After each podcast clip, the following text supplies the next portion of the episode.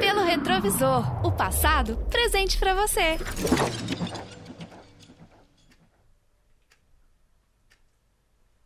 Academia de Arte de Nova York. Em uma sala escura, onde há uma mesa de madeira em destaque ao centro, vemos duas pessoas sentadas de lados opostos, observando um tabuleiro de xadrez. Mas apenas uma delas está jogando. Gary Kasparov, o incontestável campeão mundial de xadrez desde 1985.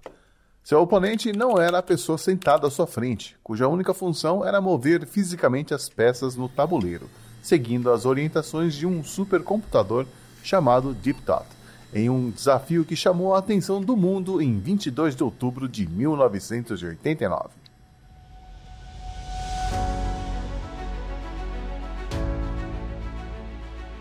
Eu sou o Xi e este é o Pelo Retrovisor, o podcast que faz o passado presente para você. Nesta edição, nós vamos relembrar um dos últimos confrontos entre humanos e máquinas, onde a capacidade intelectual humana venceu a velocidade de análise e vasto banco de dados de um computador pelo retrovisor. O passado presente para você. Quem foi o maior jogador de xadrez de todos os tempos? Responder esta pergunta hoje em dia é tarefa árdua. Alguns vão relembrar o incrível talento do americano Bob Fischer, que sozinho acabou com o domínio soviético no xadrez quando venceu o Campeonato do Mundo em 1972. Outros dirão que é o gênio norueguês Magnus Carlsen, campeão mundial de xadrez clássico desde 2013, detentor do maior nível de habilidade já alcançado na história do enxadrismo e que recentemente abriu mão de disputar o título da modalidade, mesmo não tendo planos de se aposentar do esporte. Mas Carlsen foi aluno daquele que muitos ainda afirmam ser o maior de todos os tempos, o russo Garry Kasparov, que se aposentou do esporte em 2005. Carlsen e Kasparov se enfrentaram duas vezes em torneios oficiais, com vitória de Kasparov em 2004, quando Carlsen tinha apenas 13 anos de idade, e empate em 2020, em um evento em St. Louis, Estados Unidos. Mas em 1989 não restavam dúvidas. Kasparov era o maior enxadrista que o mundo já havia visto. Detentor do título de mais jovem jogador a conquistar o Mundial de Xadrez, aos 22 anos de idade em 1985, Kasparov conseguiu manter seu título por 15 anos consecutivos. Kasparov era a escolha óbvia para um duelo entre homem e computador, naquele que é considerado por muitos como o mais complexo jogo de tabuleiro já criado, o xadrez. Mas seria uma máquina programada pelo homem capaz de derrotar seu criador? Essa era uma pergunta recorrente nos anos 80. Com a crescente introdução de computadores nos espaços públicos e serviços governamentais e a oferta de computadores para uso domiciliar se tornando mais atraente, muitas pessoas já demonstravam preocupação com o futuro da relação entre humanos e máquinas.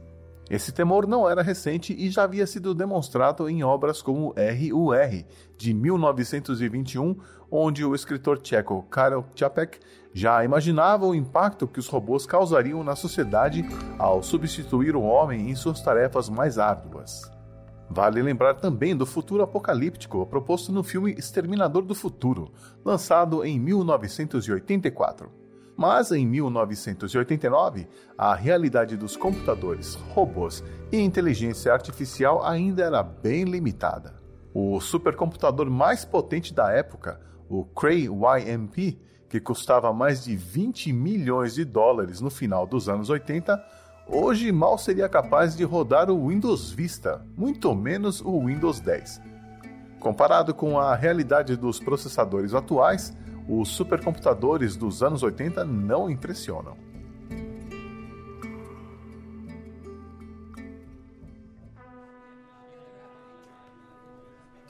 Mas havia uma certa expectativa naquele dia 22 de outubro de 1989 na Academia de Arte, situada em Greenwich Village, na cidade de Nova York. A equipe responsável pelo desenvolvimento do programa Deep Thought acreditava no potencial de sua criação. Batizada com o mesmo nome do supercomputador da obra O Guia do Mochileiro das Galáxias.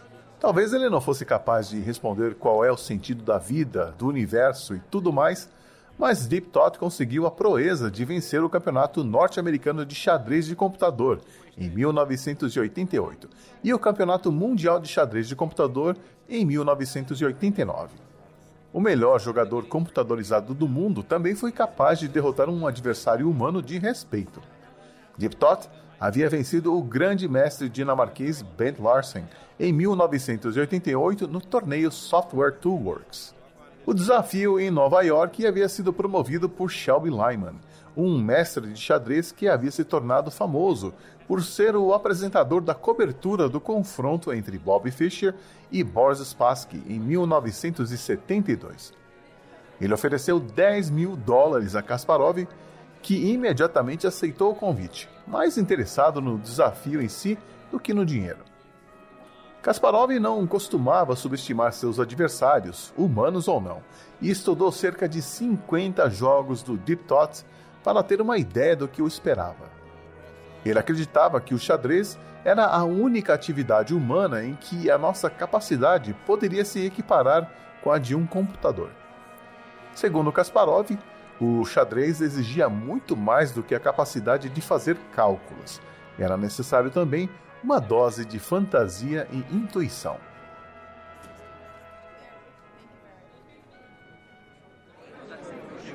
Could we have quiet, please?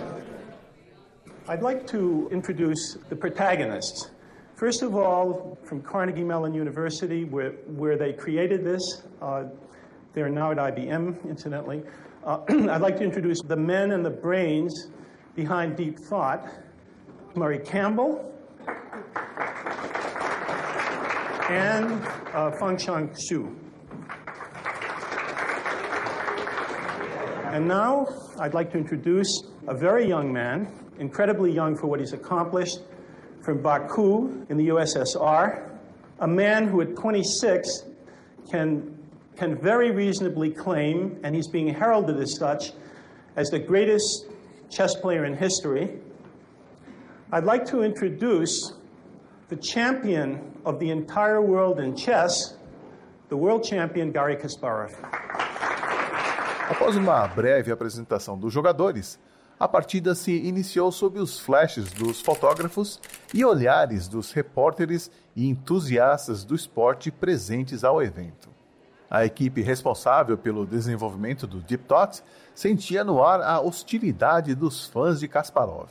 Na mesa, vemos não apenas o tabuleiro e um relógio com dois mostradores de tempo. Há também um teclado e um monitor, usados para inserir informações sobre os lances de Kasparov e receber instruções que eram replicadas no tabuleiro real por Fan Xin-su, um taiwanês de 30 anos que trabalhava na IBM, mas que também havia sido o responsável pela criação do Deep Thought, quando ainda fazia seu doutorado na Carnegie Mellon University para analisar as cerca de 720 mil posições por segundo, havia três computadores trabalhando em conjunto para processar os dados e sugerir a melhor abertura. E4, com o peão à frente do rei, se movendo duas casas para frente.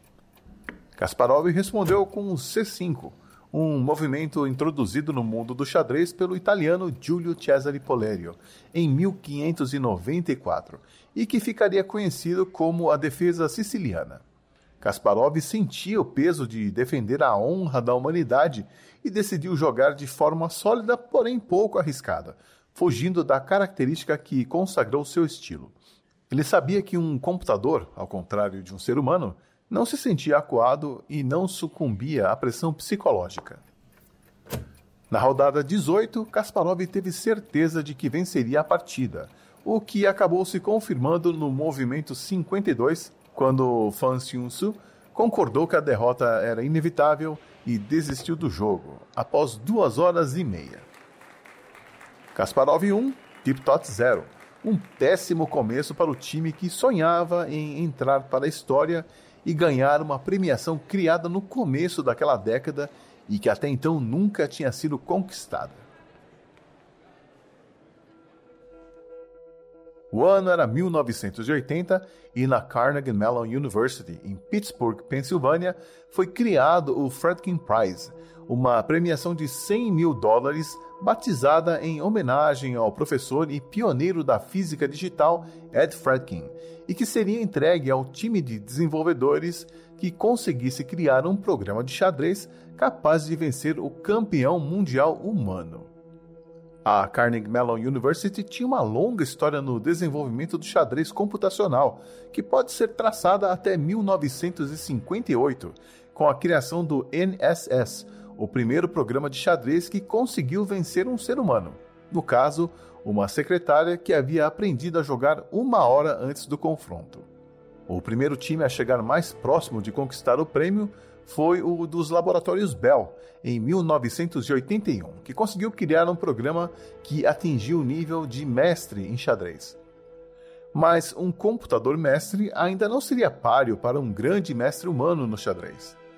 Foram necessários outros sete anos até que Murray Campbell, Fang Xiu-su, Andreas Novats, Thomas Anantraman e Michael Browning, alunos da Carnegie Mellon, conseguissem criar um programa reconhecidamente capaz de receber o título de grande mestre. Pelo feito, a equipe recebeu 10 mil dólares de prêmio e ousou sonhar com voos mais altos.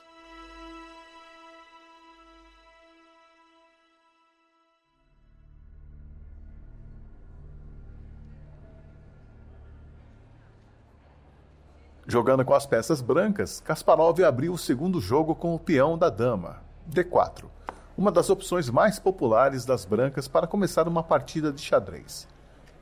Tiptot respondeu igualando com o seu peão em frente à sua rainha.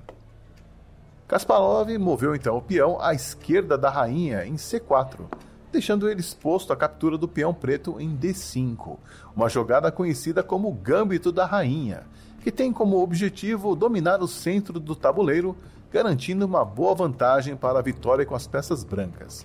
Diptot aceitou o gâmbito da rainha ao capturar o peão em C4, confirmando as expectativas de Kasparov, que acreditava que os programas de xadrez ainda eram muito simples, diretos e primitivos, mesmo tendo a habilidade de um grande mestre.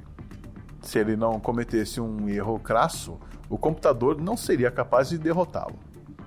Jogando mais agressivamente desta vez, Kasparov forçou o Deep Tot a ceder a rainha na rodada 17 e demoraria outros 20 lances para finalmente aceitar a derrota. Dessa vez, Kasparov precisou apenas de 37 movimentos para encerrar o desafio com duas vitórias incontestáveis.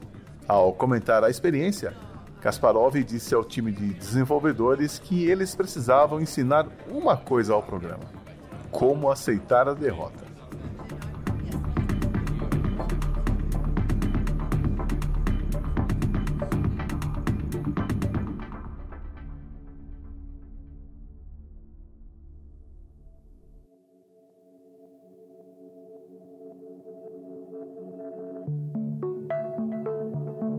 Kasparov acreditava firmemente que um computador não seria capaz de derrotar o melhor jogador do mundo antes do final do século XX, e conseguiu confirmar sua previsão oito anos mais tarde, quando derrotou o Deep Blue, uma versão melhorada do Deep Thought desenvolvida pela mesma equipe em 1997 e que era capaz de analisar 250 milhões de posições por segundo, uma capacidade que surpreendeu Kasparov vencendo o primeiro jogo do desafio, realizado na Filadélfia.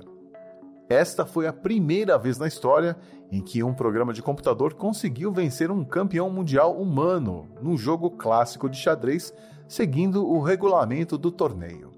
Mas Kasparov conseguiu vencer os três jogos seguintes e forçar um empate em duas partidas, vencendo o confronto no geral.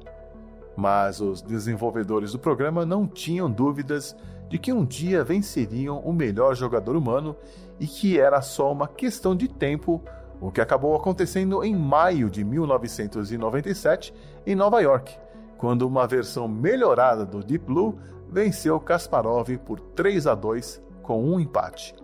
No entanto, essa vitória foi contestada por Kasparov, que pediu uma revanche, que nunca foi aceita. Essa derrota marcou o início de uma evolução avassaladora dos programas de xadrez até a completa supremacia no esporte. Nos últimos 17 anos, nenhum ser humano foi capaz de vencer um computador em um torneio oficial.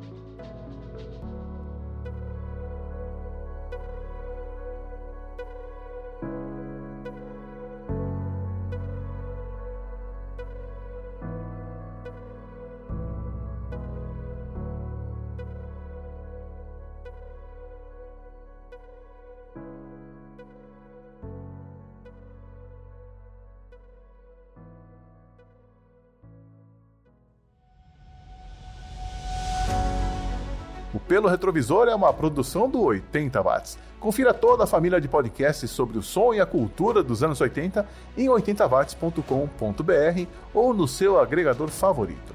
Eu sou Xi. Obrigado por ouvir essa edição neste novo formato e até a próxima lembrança dos anos 80.